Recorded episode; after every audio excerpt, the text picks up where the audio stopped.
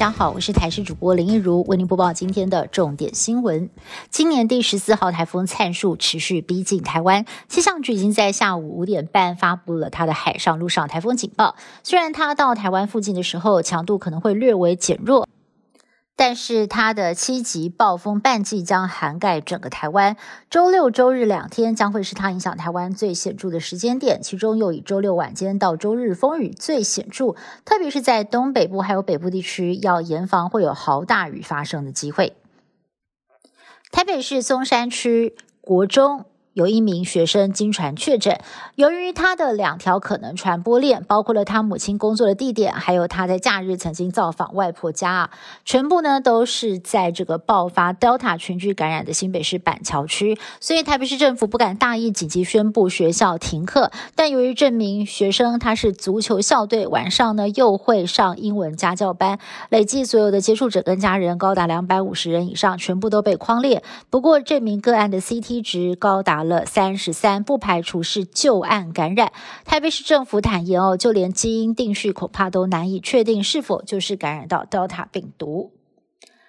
新北市板桥幼儿园爆发 Delta 病毒群聚感染事件，在板桥某社区大楼也陆续出现了确诊者，而其中有装修工人曾经到这栋大楼工作之后染疫，而现在更传出了位在文山区的一所国中跟私立幼儿园，分别有两位老师。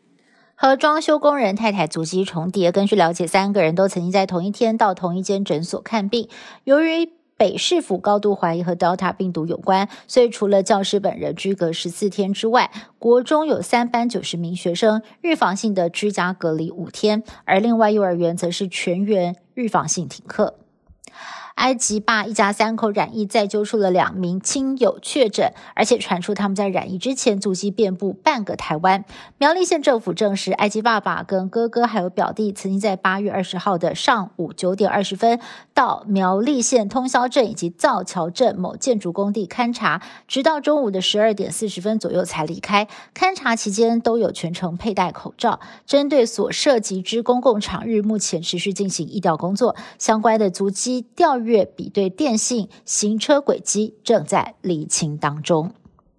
全台湾有一百一十三点五万人可以预约第八轮的 A Z 疫苗，不过呢，在今天早上十点钟，疫苗预约平台才刚刚开放，就突然宕机了。网页上呢就显示系统维护中，请稍后再试，呈现无法连线的状态，让很多上网预约登记的民众抱怨系统根本就没有办法登录。指挥官陈时中表示，因为半夜十二点才完成上线的前置作业，因整体系统名单更替出了一点小问题，不过已经排除。而截至到下午一点钟，受到疫情攀升的影响，总共有五十七万人已经完成了预约，相当的踊跃。而台湾自购的四十五点八万剂。A Z 疫苗也在下午到货，效期是到今年年底。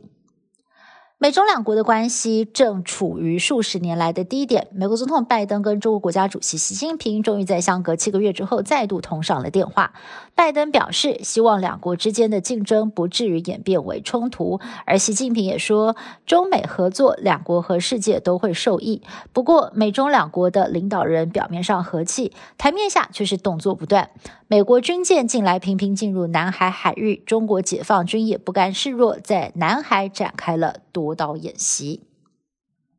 Delta 病毒肆虐，美国疫情刹不住，大约还有八千万的美国民众并没有接种疫苗，成为了病毒侵袭的潜在对象。为了要改善这样子的状况，美国总统拜登在九号发表了六管齐下的防疫计划，要正面的迎战 Delta 病毒。还没有打疫苗的联邦政府工作人员，当局将要强制他们施打，而且不得选择改采病毒检测。而在民间，雇佣超过一百名员工以上的企业，就必须要要求员工接种疫苗，或者是每周要定期的筛检，以加快并且全面的提升美国的疫苗覆盖率。